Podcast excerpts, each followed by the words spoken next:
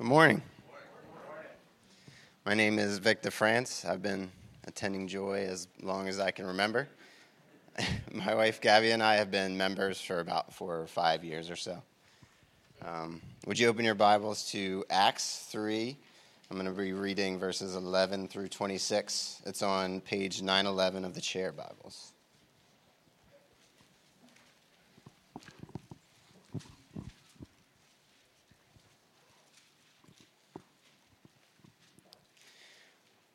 While he clung to Peter and John, all the people, utterly astounded, ran together to them in the portico called Solomon's. And when Peter saw it, he addressed the people Men of Israel, why do you wonder at this, or why do you stare at us, as though by our own power or piety we have made him walk? The God of Abraham, the God of Isaac, and the God of Jacob, the God of our fathers, glorified his servant Jesus, whom you delivered over, to the over and denied in the presence of Pilate and he had decided to release him. But when you denied holy and righteous one and asked for a murderer to be granted to you, and you killed the author of life, whom God raised from the dead, to this we are witnesses. And his name by faith in his name, he made this man strong, whom you see and know. The faith that, his, that is Jesus, through Jesus, has given the man this perfect health in the presence of you all. And now, brothers, I know that you acted in ignorance, as did also your rulers. But what God foretold by the mouth of all the prophets that his Christ would suffer, he thus fulfilled. Repent, therefore, and turn back, that your sins may be blotted out, that times of refreshing may come from the presence of the Lord, and that he may send the, send the Christ appointed for you, Jesus, whom heaven must receive until the time of for restoring all the things about which God spoke by the mouth of his holy prophets long ago. Moses said, The Lord your God will raise up for you a prophet like me from your brothers. You shall listen to him in whatever he tells you. And it shall be that every soul who does not listen to the prophet shall be destroyed from the people. And all the prophets who have spoken from Samuel and those who came after him also proclaim these days. You are the sons of the prophets and of the covenant that God made with your fathers, saying to Abraham, And in his offspring shall all the families of the earth be blessed. God, having raised up his servant, sent him to you first to bless you by turning every one of you from your wickedness. Would you pray with me? Lord, I thank you for the blessing of being able to gather with our brothers and sisters in Christ this morning. We thank you for your presence with us. God, please be with Jason, helping him to preach, not relying on human wisdom, but on your spirit, as you are faithfully with him always. Bless this congregation and help us to receive this instruction and help us to know and love you more. In Jesus' name I pray. Amen.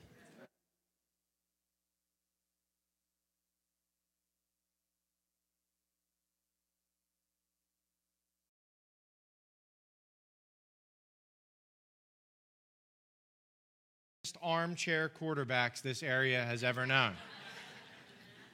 You familiar with the armchair quarterback? They're going to tell you the things that the refs got wrong. They're going to tell you the things that the players got wrong, the announcers got wrong, the halftime performers got wrong, the people who made the commercials got wrong. They're going to say things like, so they spent $5 million for that 30 second ad? That's what they did with their $5 million? But focusing on the game, I guarantee you that there will be times tonight if you are locked in watching with other people. And I, listen, I'll put myself in this category. I'm not ashamed to say it. And I'm going to say things like, How did he miss that? You saw that. Look at this ref. He's looking right at him. Jalen Hurts, how do you not see that guy wide open? He's right in front of you. Right? Is that going to happen where you watch? Yeah, most likely. A blown call that you say, it's so obvious. How did they miss it? As we continue through the book of Acts, today's passage can give us a similar feel. In the life and ministry of Jesus, there are so many times when you read through the Gospels and the reader is brought to the point of asking the question how are these Jewish leaders and Jewish people not getting it? How do they miss it? How are they not seeing it? Why aren't they believing and following him? He is the clear fulfillment of their own scriptures. At this point in the book of Acts, Jesus has risen from the dead. He has ascended into heaven. And as we talked about last week, Peter and John have just healed a man who was lame from birth in Jesus' name. This man was now walking and leaping and praising God. And in today's passage, I don't know if you notice the words that Peter uses, but it says that this man is strong and in perfect health. Wasn't a partial healing. Wasn't like, well, yeah, he's kind of limping along. They're helping him. No, he is strong. He is in perfect health. And for 40 years, he had never walked once till that moment. An amazed crowd, one that we should assume is largely Jewish, if not entirely Jewish, gathers around, stunned, stunned by this miracle, amazed. This miracle that so clearly attests to the mighty power of the risen and ascended Jesus, that clearly shows that he is the king of a kingdom that defeats death and disease and sin and hell. And yet, to this point, they had missed it. How did they miss it? A pattern we see established in the Gospels and again in the book of Acts is that a miraculous work opens a door for the gospel to go forward, an opportunity to share the gospel. We saw it in Acts chapter 2 right? The, the 120 who are gathered in the upper room on the day of Pentecost are miraculously given the gift by the power of the Holy Spirit to speak in the languages of all the people who've gathered for Pentecost in Jerusalem. And then they have an opportunity. Peter has an opportunity to share the gospel with that crowd who looks on in wonder. Today's passage is the same a miraculous healing leads to an opportunity for the message to go forward. So, with the rest of our time this morning, I want to consider this passage through the lens of three headings. This is my tribute to Larry. Three O's. That's right, I did it for him. Three O's the object of praise, the offense toward the praiseworthy, and the opportunity to turn back. So we have the object of praise, the offense toward the praiseworthy, and the opportunity to turn back. My prayer is that we will see again, or for the first time, that the name of Jesus is a healing and rescuing name that Jesus is truly the promised Messiah, the Savior not only of the Jewish people, but of the world. And that though our sins against Him are wicked, even still He calls us to turn to Him. So we begin this passage with the man clinging to Peter and John. Do you see that? You have your Bibles open or your phones to a Bible? not texting with other people.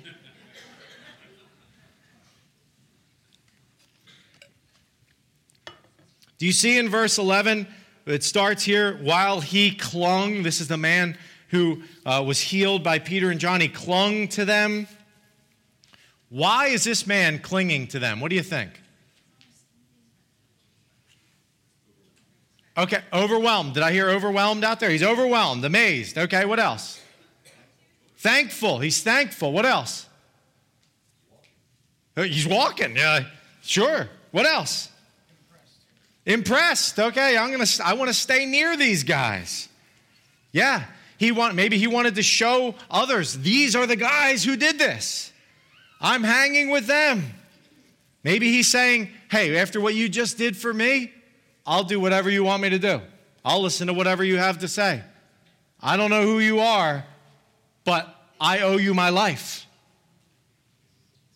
The crowd of people who had come to the temple for afternoon prayer gathered around as well. I don't know if this happened with this passage. I don't know if it takes place after the hour of prayer or continuing right before the hour of prayer, but we don't see that in the text. But no matter what, they're gathered at Solomon's portico, which ran along the east side of the outer gate of the temple. Uh, Jesus had taught from Solomon's portico. Do you know where? Do you know when in the Gospels? That's a tough one. John chapter 10, we see Jesus teaching from Solomon's portico, and as he talks about himself being the good shepherd who lays down his life for the sheep.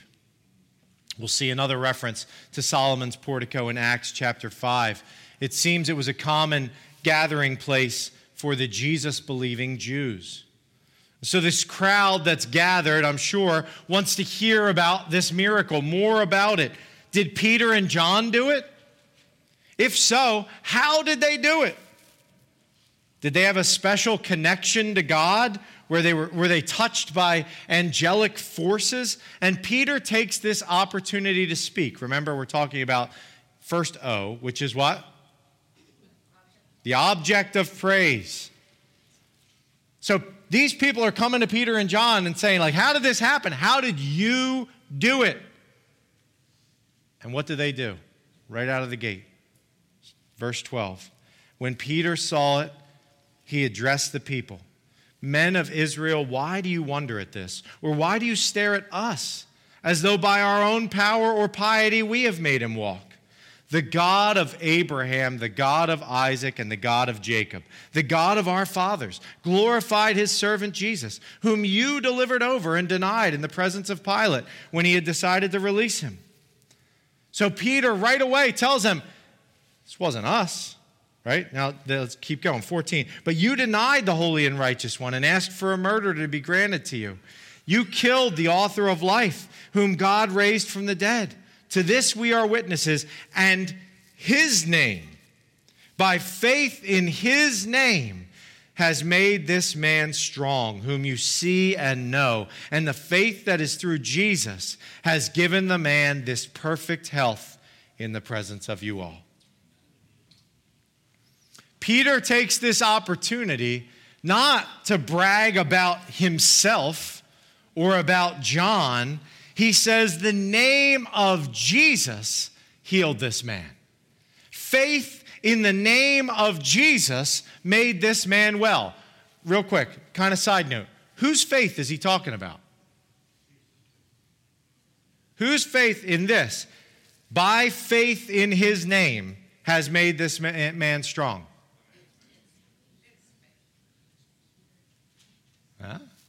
I've heard like every possible answer. I think I heard uh, Jesus, God, Peter, John, and that man.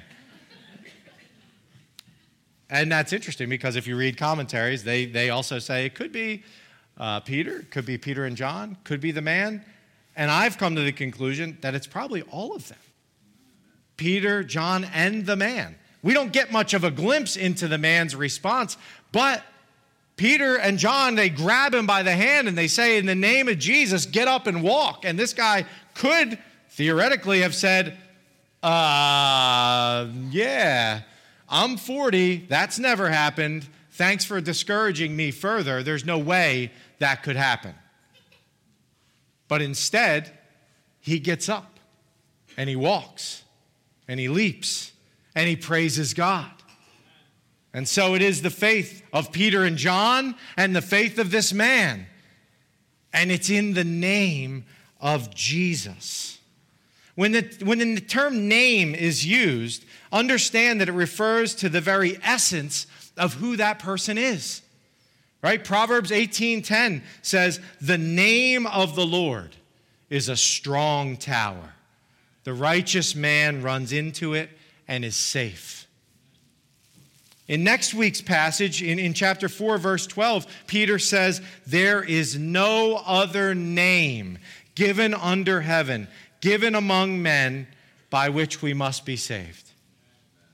It was not Peter and John who made that man well, it was Jesus. It was not who they were, it was who he is. His name represents all that he is. As quickly as they could, they deflected the praise to where it is rightly due. When the Lord uses people to do mighty works, we are mere instruments. There is no special power in us. Apart from Him, we can do. It's true. Unless the Lord builds the house, those who build it labor in vain. Some trust in chariots and some in horses, but we trust in the name of the Lord our God. Not to us, O Lord, but to your name give glory. This mighty work had nothing to do with the power or the piety of Peter and John. They were instruments, they were servants of God. They were dependent on His power, and all praise is His. This is a good word for us as individuals and us as a church. What happens when people rob God of the glory He deserves? What happens when we start to think that we make things happen? We grow the church. We save souls. We handle things. The work of the Lord becomes a monument to who? Us. We can start to brag and say, look at all we did. Look at everything we have. We become the praiseworthy ones. We are not meant to be in that position. We cannot bear the weight of glory. Those who try, read through the Bible, those who try to take that position, it does not end well for them. Who say, the glory that belongs to the Lord, I'm going to keep it for myself. I did this. We're going to see it in a couple weeks. Ananias and Sapphira will find out what happens when you try to take glory that belongs to the Lord.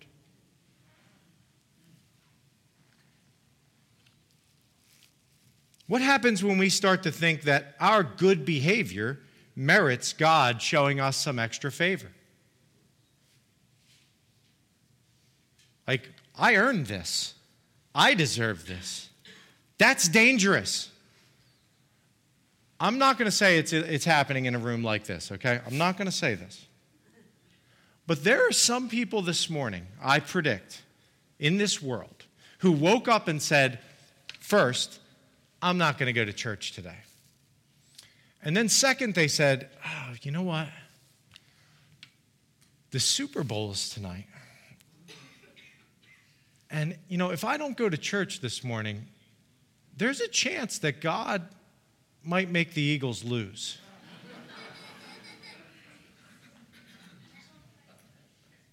I'm not going to ask.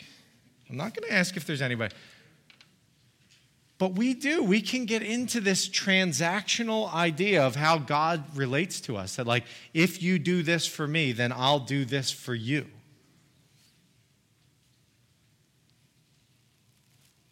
We can easily forget that every single thing we have and every single thing we do as believers through Christ is grace.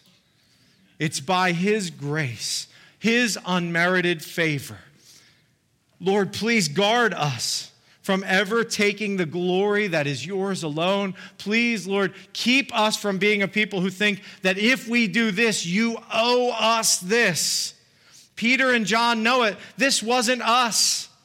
The Lord used us, but this wasn't us. And it's wonderful to be used by the Lord. That's a wonderful thing. But it was not by their power, Peter says. We don't possess any magical powers. We don't have anything in and of ourselves that made this happen. And this was not by our piety. That is, we're not some super righteous folks who merit this kind of access to God, some sort of special access to God, that we can do these things. It wasn't us. All of this is by the work of whom? Peter says, Listen, crowd. Who did this? Who did this? Do you notice that Peter calls them brothers? Are these other believing Christians at this point? No. He's referring to them as his Jewish brethren. And he's saying, I want to tell you who did this Yahweh, the God of our fathers, the God of Abraham, the God of Isaac, and the God of Jacob. The God of our forefathers did this. The God you all profess to worship, He did this. Are you with me so far? Right? He's saying to the crowd, You with me? The God of our fathers did this. And maybe they're saying, hmm, All right. Yeah. God of our fathers. Well, let me tell you a little bit more. The God of our fathers glorified His servant, Jesus. Now, when Peter used the word servant, in the context of what he's sharing, this crowd would be able to make a connection with the servant songs of Isaiah, found in, in chapters 41 to 53. That we read a little, little tidbit of it from Isaiah 53 this morning. But here in this passage, we find verses like Isaiah 52 13. Behold, my servant shall act wisely. He shall be high and lifted up and shall be exalted. So, Peter is saying to them, God glorified his servant Jesus. And their minds could be directed back to Isaiah 52 13 to say, there's going to be one who is the servant of the Lord, who is high and exalted. Peter's telling them, this is the guy. This guy is walking today because of this guy. God glorified his servant Jesus. He is alive and still doing mighty works. How so? We're going to get more into that in a few minutes. So, so now Peter is saying to the crowd, This is who healed this man Yahweh. And he did it through his servant Jesus. And so his servant Jesus, crowd, what did you do with his servant Jesus? I mean, it's not as if this crowd had no firsthand reports, no firsthand accounts of the mighty works of Jesus. Some of them might have been in the presence of some of his mighty works. He had done many healings, he had raised the dead, he had preached with authority. They knew that he, that he claimed to be the promised Messiah of Israel. Many of them undoubtedly had considered whether his claims were true while he was among them. I mean, who could do the things he did? How did they happen? But when the rubber met the road, when it came time to state where their allegiances stood, what happened? Peter says it here, starting in verse 13. So, so just, just put yourself, try, try to put yourself in the place of this crowd. This man, you know this man. He's been begging at the temple for probably his whole adult life. He's never walked. You've never seen him walk. You've seen him be carried there. It's been 25 years, maybe, that he's being carried there. And now he's walking and he's saying, I got healed. I got healed by these guys. And these guys are saying, Oh, it wasn't us, it was Jesus. Jesus, who was sent by Yahweh. What did you do with Jesus, crowd? They delivered him over. An angry mob, led by the betrayer Judas, handed Jesus over to the chief priests and elders. They conducted a sham trial, and then they handed him over to Pontius Pilate, the Roman governor. They handed him over, and he de- they demanded that he be killed. Beyond that, Pilate was of a mind to set him free. But what did they do then? They denied him. Peter is telling them this guy you're looking at, this guy that we just healed, he was healed by the living Jesus. Jesus is the promised Messiah that Israel has longed for. He is the Savior. Your Savior stood in front of you, having given you many reasons to believe that He was who He said He was, and you handed Him over. And that was awful. But even after that, even after that, Pilate gave you another chance because he was troubled. And if you read the gospel accounts, he didn't want anything to do with Jesus. He wanted to wash his hands of this whole incident, but he was also afraid of the people. So his ideal scenario at that time was probably for the crowd to make it so that Jesus got free.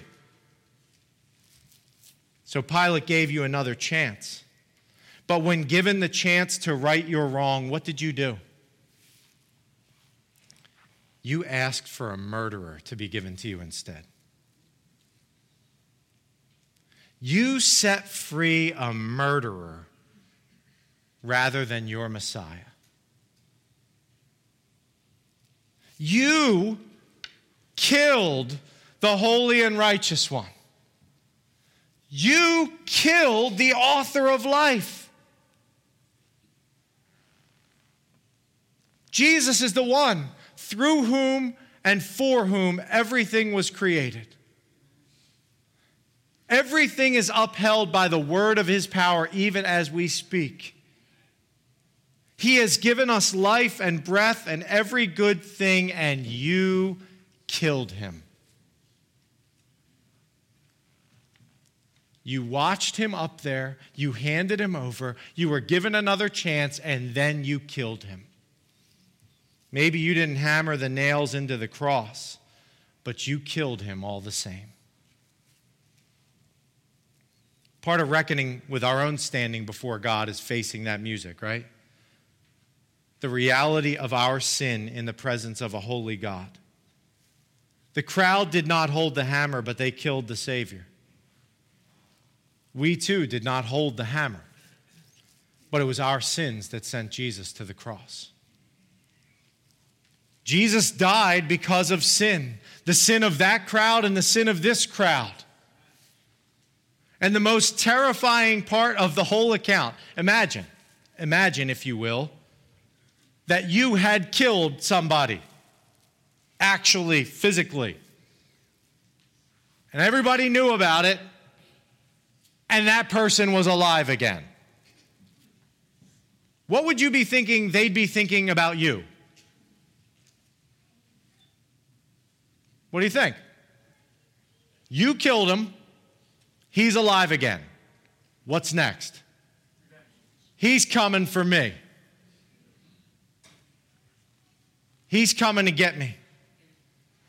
And Peter tells him that guy that you killed, he isn't dead anymore. Jesus has been glorified. God glorified his servant Jesus by raising him from the dead. They killed the author of life, and yet he lives. And so, crowd, you who proved to be his enemies, to the point of handing him over to death on a cross, now you know that the guy who's standing in front of you was healed by the guy you killed, and he's not dead anymore. He is alive and he is reigning in heaven, waiting for the restoration of all things. He is alive and you are his enemies. That is scary. What's he going to do to us? Our gospel proclamation to people who do not believe in Jesus has to involve this reality. People are, by nature and by choice, enemies of God. People live for their own glory. That's what we do by nature. You know it. You know it to be true. We have a God who is worthy of all praise and all glory, who has the right to demand anything of us. If He is God and we are not, He can demand whatever He wants from us. And He is worthy of all praise and all glory and all honor by the lives that we live. And yet we are people who live for ourselves. We would do anything to build our kingdom, to protect our kingdom, even up to and including the point of killing Jesus because he's a threat. Apart from the grace of God, you and I would have been screaming, Crucify him. His blood be on us and our children too. Our lives bear it out. People need to come face to face. It's, it sounds, listen, this is a heavy passage. Peter is laying some, some heavy realities on these people, and I want us to feel the weight of it too. People need to come face to face with the reality that they are not morally neutral characters in the play of life. They are God's enemies. We have been God's enemies because we seek to steal the glory that He alone is worthy of. They live contrary to His stated commands and His stated desires. What would you call a person who lives contrary to everything that God says to do? Would you say uh, morally neutral? What would you call a person who never lives for the glory of God, though that is what he has stated he wants for us to do? Would you say that person is morally neutral in the eyes of God? God says, I am worthy of all praise and honor and glory, and he is. And this person says, I am worthy of all praise and honor and glory. Morally neutral? I would call that person an enemy. That person said, I hear what you have to say, God, but I am worthy of all praise. My kingdom come, my will be done. That's an enemy. So this crowd is now confronted once again. This probably is a crowd that featured many of the same people as we, re- we heard about in Acts chapter 2 which I hope is an encouragement to us that maybe sometimes, oftentimes, lots of times, the gospel needs to be proclaimed more than once, more than twice, more than a hundred times. We never grow weary and never move away from preaching the gospel because it is the hope of the world and the hope of the church. And so Peter tells them again, they're confronted again with the truth that they are guilty of the blood of Christ and that he is alive. It is a fearful thing to fall into the hands of the living God. So, what are they to do? We've talked about the object of praise, the offense toward the praiseworthy. Their fate seems sealed, yet it is good to see that even now, knowing how deeply they have offended Yahweh, killed his servant Jesus, Peter reaches out and offers them an opportunity to turn. And all that Peter says about what this crowd has done, I think it's somewhat startling. Look at verse 17. He says, And now, brothers, I know that you acted in ignorance, as did also your rulers. I found that somewhat startling. It seems like everything they did was very willful, doesn't it? But Paul says, I know that you acted in ignorance. Paul, Peter, there's a reason I said Paul. Peter says, I know that you acted in ignorance. Paul uses a similar phrase in 1 Timothy 1.15, that the Lord had shown him mercy because he had acted in ignorance. I don't want to get into speculation. There's at least a chance that Saul is in this crowd. Possibly. That's speculation, not, not the most important thing. But, but he uses that same terminology that I, I had acted ignorant in ignorance. The Lord had shown mercy to Paul, the chief of sinners. And here Peter says, I know that you acted in ignorance. By saying they acted in ignorance, it's likely that maybe they'd even have in mind what the Old Testament labels as unintentional sins in places like Leviticus 4 and Numbers 15, and be mindful of the fact that even as heinous as their crime was, there was still maybe hope to be offered to them? The heinous act of this crowd had actually served God's purposes. Maybe they had missed it. But the Messiah, the Savior of Israel, it says here, Paul says in verse 18, but what God foretold by the mouth of all the prophets, that his Christ would suffer he thus fulfilled. The Savior of Israel and the Savior of the world was to be a suffering servant. We read that earlier in Isaiah 53 that the Christ would suffer, but by his wounds we would be healed. The amazing truth of the crucifixion of Jesus is that he was dying for the ones who delivered him over. So instead of ending on a word of condemnation, Peter ends on a word of hope. He tells them to repent and turn back.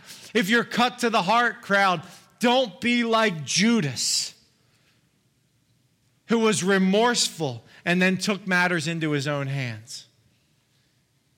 Be like Peter and turn back. What does repentance mean? Quite simply, I think Peter's saying, stop disbelieving. Stop your pattern of unbelief and believe that he is who he said he was, that he is who he is. Jesus is the Messiah. Acknowledge your sinful wickedness and turn to him in faith. This is the essence of all repentance. Stop disbelieving and believe. turn and trust. But these people could come to that conviction. So he could say this, and they could say, Yes, yes, I feel it. I, I, I, turn and, and I beg for mercy at the feet of Jesus. And he could say no, right? Could he say no? He has the right to do so, doesn't he? God forbid that, that we ever think that, like, if I do this one thing, God is therefore obligated, except for we know the character of God. We know the work of Christ, and we know that He did this because God is merciful and that He receives repentant sinners. He forgives at great cost to Himself. So Peter urges this crowd, even now, even after all that you've done, repent. Turn back. He says that the Lord promised to send another prophet like Moses. These quotes in verses 22 and 23, right? Moses said, the Lord God will raise up for you a prophet like me from your brothers. You shall listen to him in whatever he tells you, and it shall be that every soul who does not listen to that prophet shall be destroyed from the people. Those who reject Jesus, there is no further hope for them. These quotes are from Deuteronomy 18 and Leviticus 23. Those who do not listen to Jesus will be destroyed. Thus far, this crowd had not listened to him, but here was another opportunity. Listen to him. What does he say to do? Repent. And if they do, Peter shares three wonderful promises. We'll talk about these as we move toward a close. Three wonderful promises for those who repent. Number one, I see these, by the way, in verses 19, 20, and 21. Your sins will be blotted out. That's really good news. I have a lot of material here. I'm not going to give it all to you. I was thinking about this connection. You know, Peter makes this connection with lots of Old Testament faithful, right? You see Moses, Abraham, Isaac, Jacob, uh, Samuel, the prophets, all these people referenced in this short passage. I wish I had time just to dive into that aspect of it. But I was thinking about this prophet like Moses who's going to be raised up. And I'm in my Bible reading in the book of Exodus. And I just read uh, the, the account of the golden calf. Familiar with this one? People of Israel make a golden calf. Moses up on the mountain, right? Just, they just got the Ten Commandments. He's up on the mountain. They're like, I guess he's dead. I, he's probably dead. Let's make, it, let's make an idol and worship it. Because we had no direct commandments from God that we shouldn't, right? Praise God. Frank told us in Sunday school this morning we're no longer under the Mosaic covenant. Thank God for that. These people are us. The moment they had the opportunity, they violated one of the, the biggest commands that God gave them. And God is angry. And he tells Moses, I'm going to kill them all. Moses goes, Moses says, No, no, no, Father, these are, these are your people. Let me go down. Moses goes down. He sees, wow, it's happening just like God told me. They're dancing around this golden calf. Why are they doing this? He throws the tablets down, they shatter, and he is angry with the people. And yet, in Exodus chapter uh, 32, Moses says this in verse 30 The next day, Moses said to the people, You have sinned a great sin, and now I will go up to the Lord. Perhaps I can make atonement for your sin. So Moses returned to the Lord and said, Alas, this people has sinned a great sin. They have made for themselves gods of gold. But now, if you will forgive their sin, but if not, please blot me out of your book that you have written. But the Lord said to Moses, Whoever has sinned against me, I will blot out of my book. But now go lead the people to the place about which I have spoken to you. Behold, my angel shall go before you. Nevertheless, in the day when I visit, I will visit their sin upon them. Moses could not make atonement for the people of Israel. Moses tried. Moses was a prefigure of Christ, right? What does he say? Blot my name out of the book if you won't forgive them all. And the Lord says, No, I'll blot whoever sinned out of the book. And here, Peter says to the people that everyone who turns to Jesus in faith will have not themselves blotted out, but their sins blotted out. So that they will be declared righteous in the courts of heaven. Atonement is needed for our sin. God can't just say, "Oh, I don't care about sin anymore. I can't I don't care about any violation of my commands anymore." David says in Psalm 32, "Blessed is the one whose transgression is forgiven, whose sin is covered. Blessed is the man against whom the Lord counts no iniquity." But a holy God can't just say that sin is okay. It's not okay, which is why verses like 2 Corinthians 5:21, he made him to be sin who knew no sin, so that in him we might become the righteousness of God. That's why verses like that are so wonderful. He can blot out our sins because he nailed our sins to the cross, including the sins that this crowd committed by handing him over. Blotted out. What an amazing hope. And then he says that times of refreshing may come from the presence of the Lord. This almost certainly refers to the indwelling of the Holy Spirit. This is the essence of the new covenant, all that the Old Testament pointed to. All that we see in Abraham, Isaac, Jacob, Moses, Samuel, the prophets. All of it fulfilled in Jesus. Did you see that word that Peter used? He thus fulfilled the promised new covenant is seen in Jeremiah 31 and Ezekiel 36. I don't have time to, to go there. That what people cannot do, the Lord Himself will do. He will give His people new hearts. He will cause His people to walk in His ways.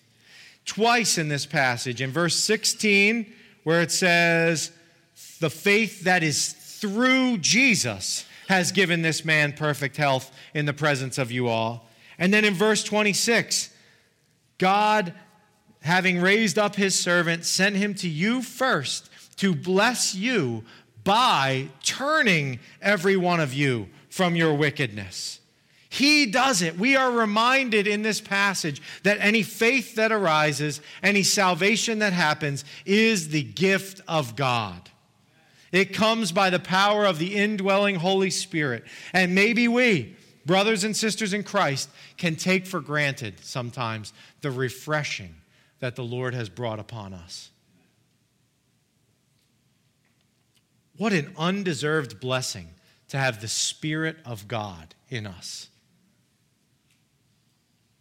The Spirit that raised Jesus from the dead and gave life to our spiritually dead bodies. The Spirit who teaches us to say no to ungodliness and to live self controlled and upright and godly lives in this present age. The Spirit who is the down payment guaranteeing our inheritance in glory. The indwelling of the Holy Spirit does not guarantee that life on this earth will be smooth that everything will go well. Often it's quite the opposite. But His work and the filling of His Spirit does refresh and revive and restore our souls in the midst of a broken world.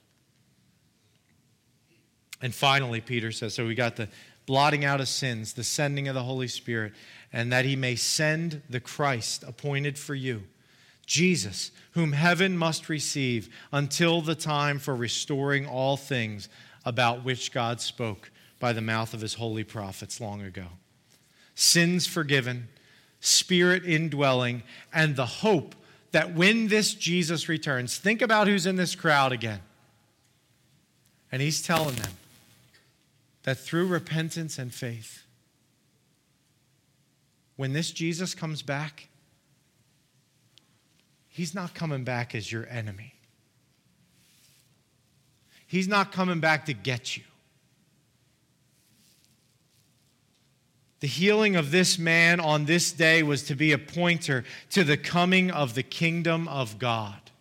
The kingdom advances here and now as hearts are turned from darkness to light, lives are transformed, as sins are forgiven and Christ is trusted all this is evidence that there is a day yet to come when Jesus will return and fix everything.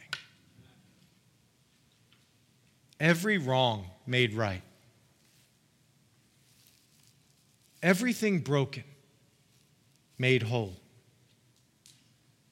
sin destroyed forever, the power and presence of sin gone remembered no more. Only glory and joy and wonder of wonders. You who trust in Christ will find yourselves not as his enemies, even those of you who consented to his death. Not as his enemies, but on his side. Excited for his return, hopeful for his return, longing for his return. We have no reason to think that his return should be a good thing. We should be terrified.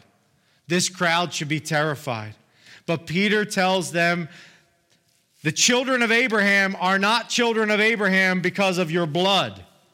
The children of Abraham are those who are called children of Abraham through the promised seed, the offspring of Abraham, Jesus Christ.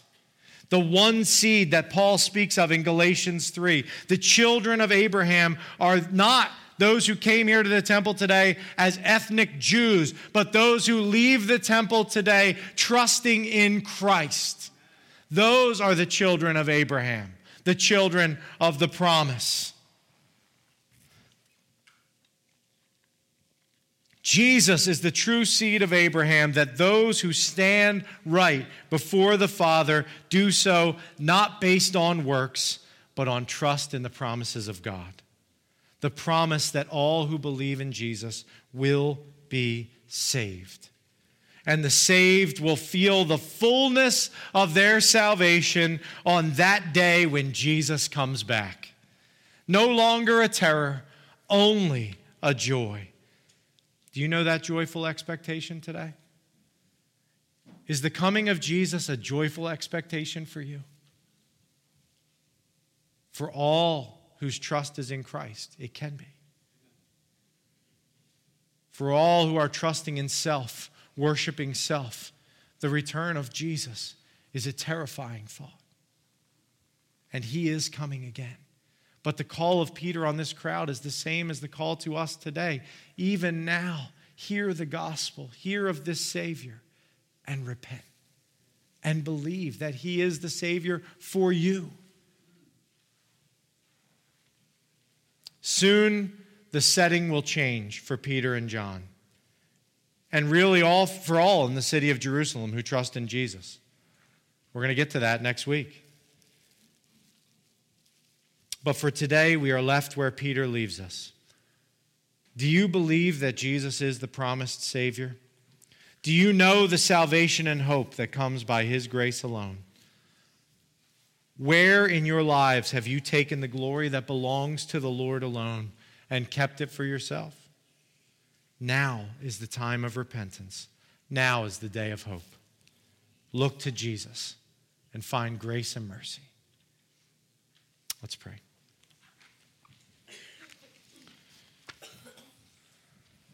Thank you, Jesus, that you are merciful. We, like that crowd, have no reason to expect a hopeful message. And yet, we who have contributed to your death are also those who benefit from your death. And the fact that you have been raised from the dead is not a fearful thing for us, but we get to worship because through your death and resurrection, you have brought us near. Thank you, Jesus. Thank you that we have hope that goes beyond the grave. Thank you that we have forgiveness of sins, the indwelling of your Holy Spirit, and the hope of glory. All undeserved, entirely of your grace, trusting in your promises. Thank you for it. In the name of Jesus, amen.